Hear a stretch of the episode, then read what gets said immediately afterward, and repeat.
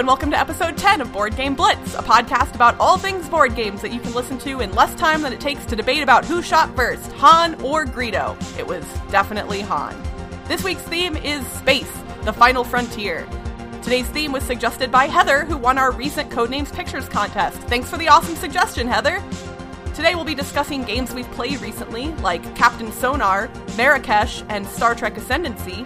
We're also going to talk about some accessories that can help you save space, some games that take place in or are about space, and the etymology of the word space.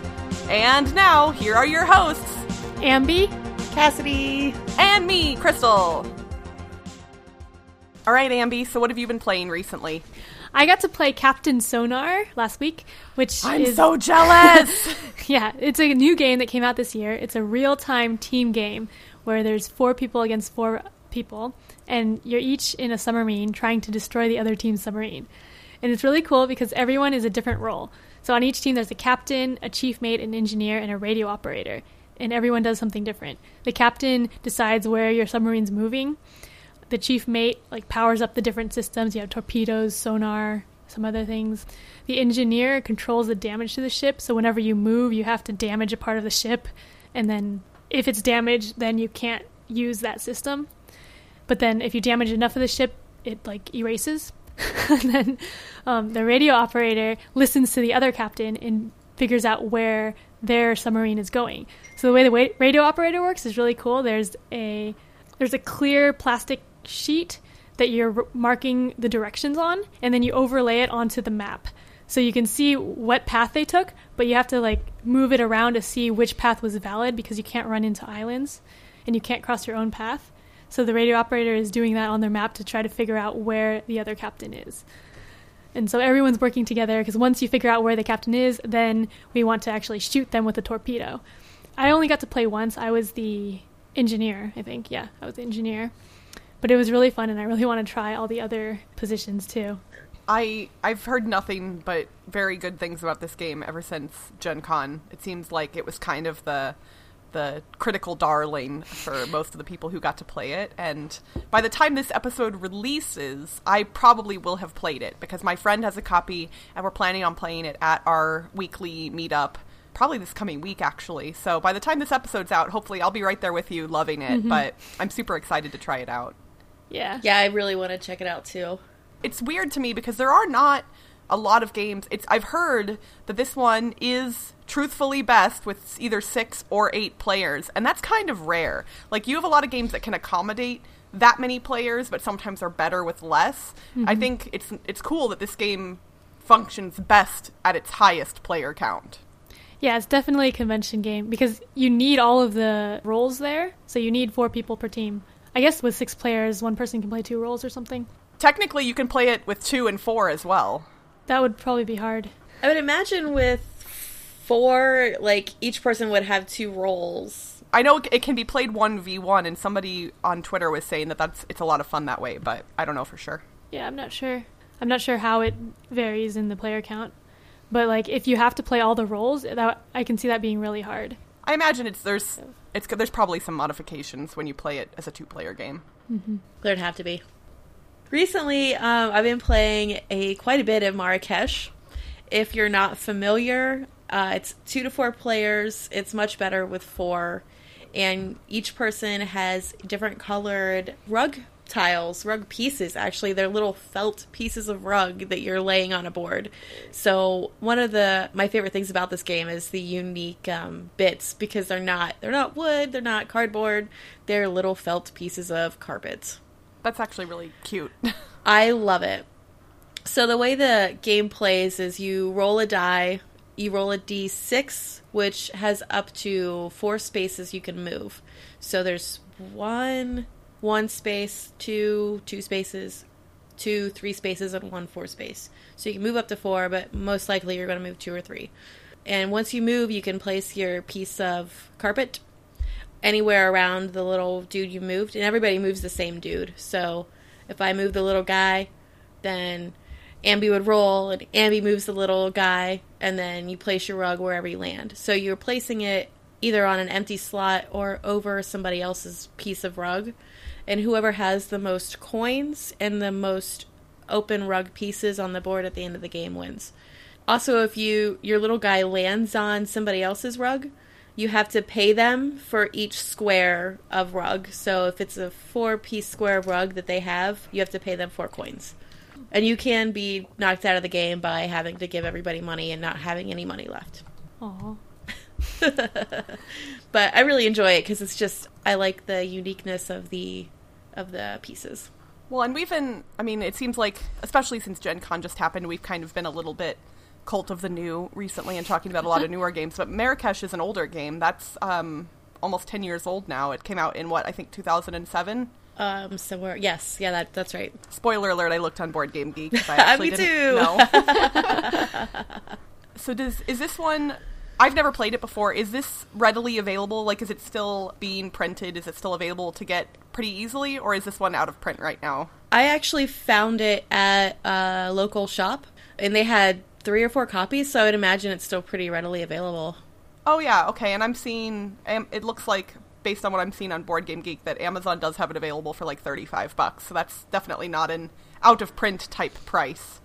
So that's cool. And I mean, I'm looking at the pictures. The little rug pieces look super cute. I I love it. Unique components are great. The first time I played, I played somebody else's copy, and I think it must have been an older print because the rug pieces were actual rug. Now they're felt. Oh, okay. So I wish I had picked up an older copy of it because I liked the tactile of the rug better than the felt, but the felt sticks to each other better. So when you're like stacking on top of other rug pieces, it doesn't move around as much on the board, which is probably a plus. Okay, yeah, I think the pictures I'm looking at might be from the original version, but mm-hmm. I mean, I can see how the felt is definitely helpful for making sure stuff doesn't slip around. So, again, back to the cult of the new. I recently got to play Star Trek Ascendancy, which I'm actually not sure how if it's I think it's available in retail either now. Well, by the time this episode releases, I think it's available, but it just came out really at Gen Con. They were selling copies of it there, and I am a big Trek fan. in case you guys hadn't figured that out yet, I don't know. We haven't talked about Star Trek stuff that much, but Star Trek Ascendancy is a 4X game from Gale Force 9. It's for three players, and it was published just now, 2016. For those who aren't aware, a 4X game is a game that involves the four X's, which are explore, expand, exploit, and exterminate. In Star Trek Ascendancy, the three players control three races of people from the Star Trek universe the Federation, the Klingons, and the Romulans. And they must build ships, leave their homeworlds to explore new planets and new phenomenons, and encounter other cultures and races and civilizations on those planets. You collect resources, you gain skills and abilities, and you upgrade your shields and weapons, and you can fight the other players for control of the planets and the resources on those planets. There's two ways to win the game either by collecting five ascendancy points, which are obtained through gaining culture within the game, or the other way you can win is by controlling the homeworlds of the, all the other players. Based on, again, I've only played the game once now. The second one seems to be difficult to do, even if you're like the Klingons who have cool battle abilities. It seems like generally this game is going to be won through the ascendancy points, but I haven't played it enough to know for sure. There's two expansions for this game that are coming out later this year that are going to add two new races, which are the Cardassians and the Ferengi, and that those expansions will allow the game to go up to four and five players respectively. But it is interesting that out of the box, this game is for three players only. You cannot play it with just two; it has to be three, which is fairly uncommon. The game is amazing. I adore Star Trek, all things Star Trek, and this game captures the feel of the Star Trek universe better than any other Trek game that I've played up to now. It is a long game. It takes a long time to play. So if you're looking for something quick and easy, this is not something that you're going to want to go for. But I appreciated the fact that the rulebook was actually upfront about this. It said in the rulebook that experienced players can expect a play time of around one hour per player.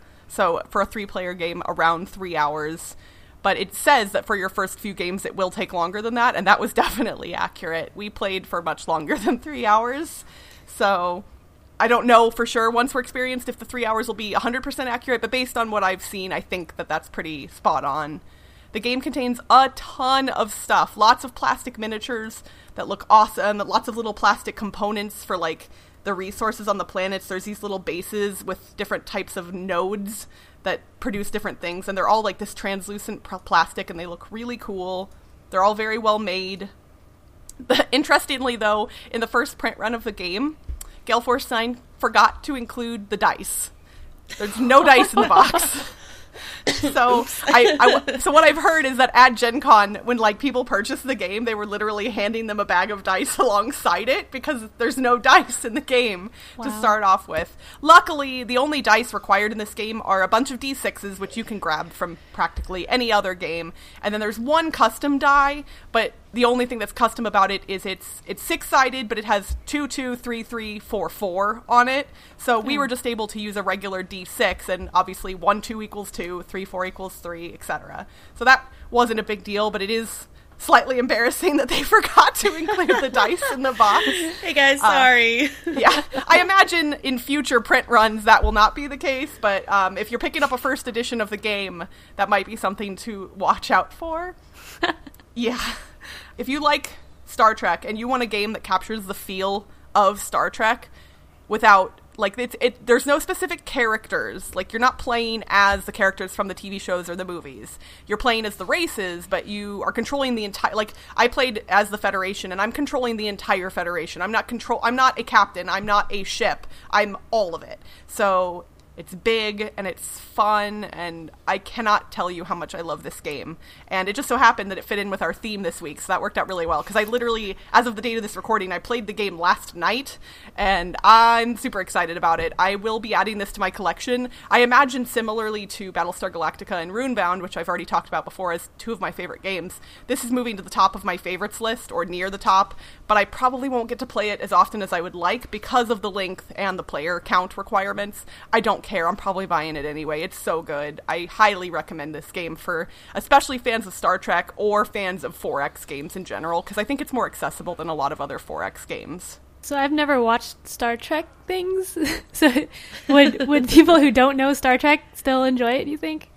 I think you would because there isn't it's not like unlike Firefly Legendary Encounters that I mm-hmm. talked about last week, which has a lot of like little bits and pieces of information from that TV show in it that make the experience better, this game doesn't have all of those little details. I think, truthfully, this could be likened more to the Firefly the board game, where instead of playing in the TV show or in the movie, you're just in the universe. So okay. you don't have to have any real knowledge of that universe to enjoy the game. But, like, there are little things like the Klingons in Star Trek are very aggressive.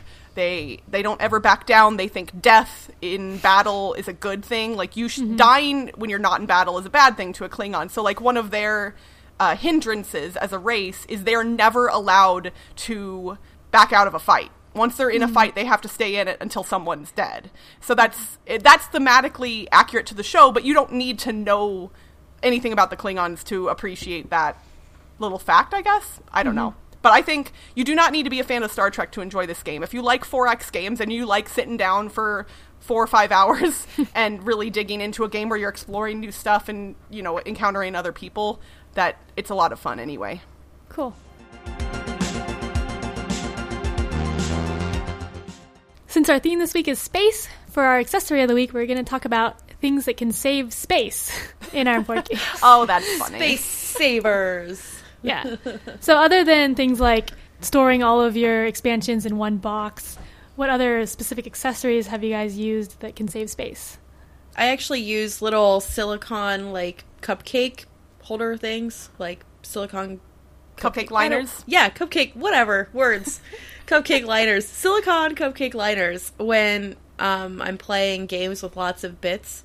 So I have some games that actually just I keep them in with the game. So when we're playing the game, instead of having the bits like all over the table and taking up way more space than necessary, they're in each. They each have their little silicone cup.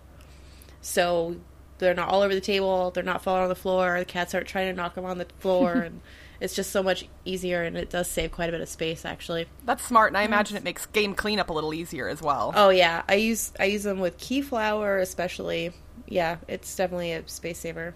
I think you made a good point, Ambi, about at the beginning there, like putting expansions in with the base game is definitely a way to save space because like it's tough for me because sometimes when I teach a game, I don't want to teach it with all of the expansion content. And when you box it up all together, you're saving space, but sometimes it's kind of hard to separate it back out depending mm-hmm. on the game and how well parts are labeled. So, like, for Kingdom Builder, I have my expansion in with the base game, but it barely fits in there. Admittedly, I ordered a big box for that game that's coming in the next few months from Kickstarter. But then Battlestar Galactica I have the base game and I have one of the expansions, but I still have them in separate boxes because that game is really tough to teach people for the first time. And so I like just using the base game 1st mm-hmm. Something that I saw recently on Kickstarter was something called the Bitbox. The Kickstarter campaign already ended, it's gone. So I don't know if they're doing late pledges or anything like that, but it's a system where they're basically saying throw your original box out the window and you can store the boards and components for a whole bunch of different games in this one storage system in a much smaller footprint. Like it condenses everything, which for traveling, stuff like that for me is helpful. Like I sometimes will take a bigger box and then throw a bunch of smaller games in it if there's extra space to make stuff a little more portable. But as far as the games on my shelf, I'm I'm really attached to like seeing the boxes and the names of each game because if there's a, like if I don't know what I want to play, when I look at my shelf, sometimes something will just jump out at me. And so if I stored everything together in like a nondescript looking box, I feel like those games might get played less frequently because I'm not seeing them like as overtly on the shelf. Does that make sense? Yeah. Yeah, same here. Like I, I want to have my boxes showing Mm-hmm. Yeah, like I know it takes up space, but it also looks really cool. So I suppose if I lived in like a if I lived in a small apartment or something like that, then the bit box or something similar would be really helpful because when space is at a premium, then you do have to do something because if you want to buy more games and you don't have the shelf space for them, something like that could come in really handy. Yeah. Though all like the little game boxes like Love Letter and Timeline and stuff like that, I could really do without having all of those on my game shelf. So I think something like that would be great for those small games. That's true. Because they fall over a lot. I'd say, and I'd say the only other thing that kind of relates to all that would be like a lot of game boxes come with inserts that aren't super well thought out or made. They're just kind of there to hold everything in. So while I cannot ditch the boxes themselves because I'm too attached, I will often ditch the insert, especially spoiler alert, I love Fantasy Flight as a company. They make wonderful games. Their inserts, they're functional, they do what they need to do. They don't have to be fancy, but they're awful. So I will usually ditch those.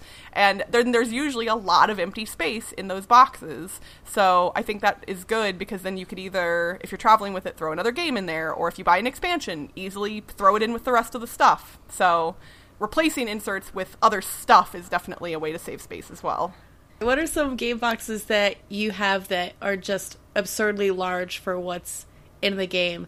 For me, it's Splendor comes to mind because it's just some cards and some little tokens, and that box is just huge. That's true, but at least that one has a good looking insert. Like the actual, it has like indentations for oh, the yeah. individual no, parts. the insert is really great, but it's it is needlessly big. oh man, and Gravwell, Gravwell doesn't even need a box. oh, that's true. Gravwell, yeah, no, that one is pretty ridiculous.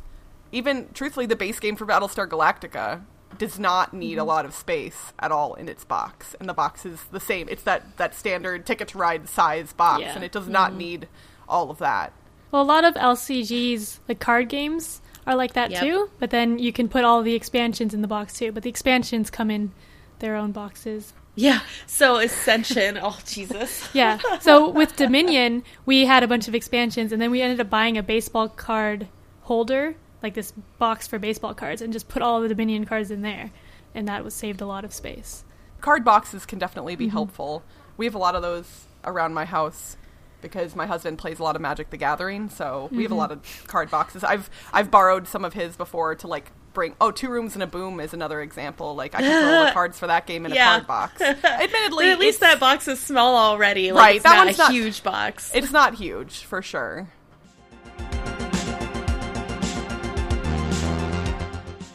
Going along with our space theme this week, we wanted to just briefly mention some games that we like that have a space theme or take place in space, or I suppose that you could play on the space shuttle if you were an astronaut, but that probably doesn't apply to a lot of our listeners. And in case anyone's wondering, we have mentioned some of the more popular space games in past episodes. So if we don't mention one that you think would be an obvious mention, then that's probably why, because we don't want to repeat ourselves too much, even though I say Battlestar Galactica at least five times in every episode now, so. and you already mentioned it in this one. oh, I've mentioned it. I think I've said it like three or four times already. So I, you know, have to get up to the quota. So Battlestar Galactica, Battlestar Galactica. One of my favorite space games is Space Alert. It's a real time game. I like real time games, if you can't tell. but, so, so Space Alert is by Vlaada Chvátil, and it's a cooperative real time game where you're all on a spaceship trying to survive for 10 minutes. In Space Alert, you have programmable movement where you're laying down cards to move your little guys and push buttons to try to defeat the aliens. So I think it's really fun. It's pretty hard to learn, but once you have a group of people who know how to play it, it can be really fun and we always play multiple times in a row, just trying to get better and better. Now I know we just talked about um, Legendary Encounters Firefly last uh, last episode, but I really really enjoy Legendary Encounters Aliens and Predators, and I love that I can combine the two and just play as much of that universe as I want. Yeah, we went super into detail last episode on Firefly, and it's basically the same concept. You're all playing together. You got lots of cards, a ridiculous amount of cards, an absurd amount of cards. Like the amount of cards that are in this game is just ridiculous. And so everybody's playing together and you're trying to play through the aliens universe and you know kill all the face huggers and all the fun stuff, but it's I really enjoy it and I actually really enjoy it because it's one of the few games that the boyfriend will actually play with me. Well, and something I don't think we mentioned last week that is interesting to mention is the Legendary Encounters games are constructed in ways that you can combine any of the sets together. Mm-hmm. Like the Firefly game actually has some rules in it. Like they have some markings on some of the cards that don't apply to the Firefly game at all. But they're there in case you want to combine those cards with the other ones because like I guess in some of the other legendary encounters players can attack each other or maybe that's in the le- regular legendary. I'm not sure, but there was like shields on some of the cards that didn't apply in the gameplay at all. So, I thought that was interesting. It is interesting. Yeah. I when it comes to space games, I like Star Trek as I've already mentioned. I'm also I also enjoy Star Wars and uh, Imperial Assault is a ton of fun. Imperial Assault is a cooperative 1v all campaign style game. You can play it uh, as individual games in skirmish mode, but it's meant to be played as a campaign where everyone controls a character and you go through different scenarios within the Star Wars universe. And it's similar to another game called Descent, if anyone's played that, which is a dungeon crawling game. And I had played the first edition of Descent before, and Imperial Assault takes those rules and tweaks them and makes them better. So I like it Imperial Assault more, and it it was it, it did a good job of capturing the the feeling of the Star Wars universe, which I, I continue to repeat myself, but like I love games where the theme shines, but the where, where the gameplay doesn't suffer for it. So Imperial Assault's a lot of fun. So another space game um, that really fits in our theme of space is Cosmic Encounter. A classic. I wouldn't say I particularly enjoy Cosmic Encounter. Um, we play it a lot in our group, and they actually call it Space Friends. And they call it Space Friends because you are all sort of playing against each other, but you have to attack each other's ships and I guess it's not ships, it's more like stations. You have to attack each other's stations. And in order to do that, you really need the assistance of some other players to get to get ahead and to have more combat versus who you're fighting and everything. So you have to make friends with the people that you're playing with. More often than not, I end up seeing multiple people winning together in this game, but it's usually not the person that you were friends with in the beginning of the game. So I like to call it space frenemies. I've I've never played Cosmic Encounter, and I know that it is a classic game that like probably every board gamer should play at some point in their life. But it's very combative. Even I know you can build those alliances, but I've I know that it's like you're attacking people pretty much nonstop in that game, and that's definitely not something I typically enjoy doing in games. But because it is so well liked in the community, I know it's Tom Vasel's favorite game. I would love to play it at some point. Maybe maybe this year at MeepleCon, I'll uh, grab a copy of it from the library and see if Tom will sit down and play it with me because I know the Dice Tower guys are coming to MeepleCon this year again. Yeah, and even though even though you make those alliances, they they don't last. You've got that alliance for like five minutes, and then somebody's like, "Nah, I got to attack you now." So alliance over. We're not friends anymore. Aw, that's harsh. And then you're friends later, and then it's just I don't know. I can't. It's I don't I don't like direct combat in my board games, and there's too much of that in this for me. I think Yeah. that I will feel similarly, but I do want to try it.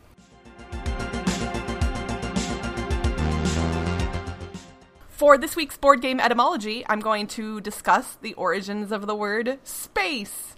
We're going to look at the origins of the noun form rather than the verb.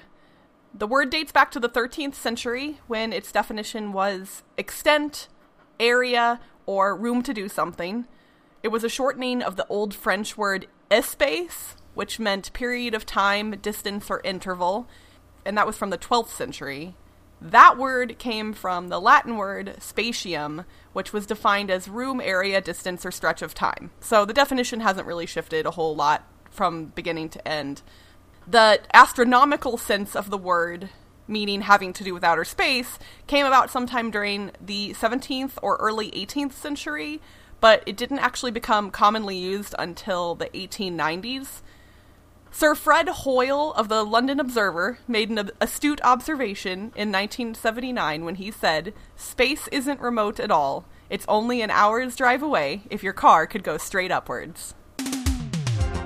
And that's it for this week's Board Game Blitz. Visit our website, boardgameblitz.com, to get links to all our social media pages, including our Facebook, Twitter, and Board Game Geek Guild.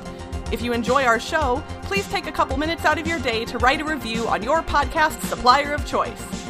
Our theme song was composed by Andrew Morrow. Technical support provided by Toby Mao. Have suggestions for the show? Shoot us an email at boardgameblitz at gmail.com. Until next time, Blitz, the final frontier. These are the episodes of three women who love gaming. Their continuing mission to explore strange new games, to seek out more fun and new cool accessories, to boldly podcast like no women have done before. Bye, everyone! Bye.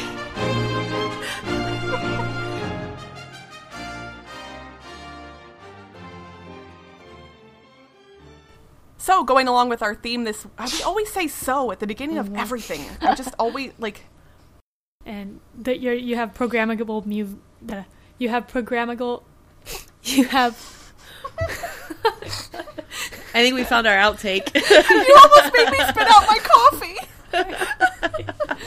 Program. What did you say? program I don't know Programmable. what I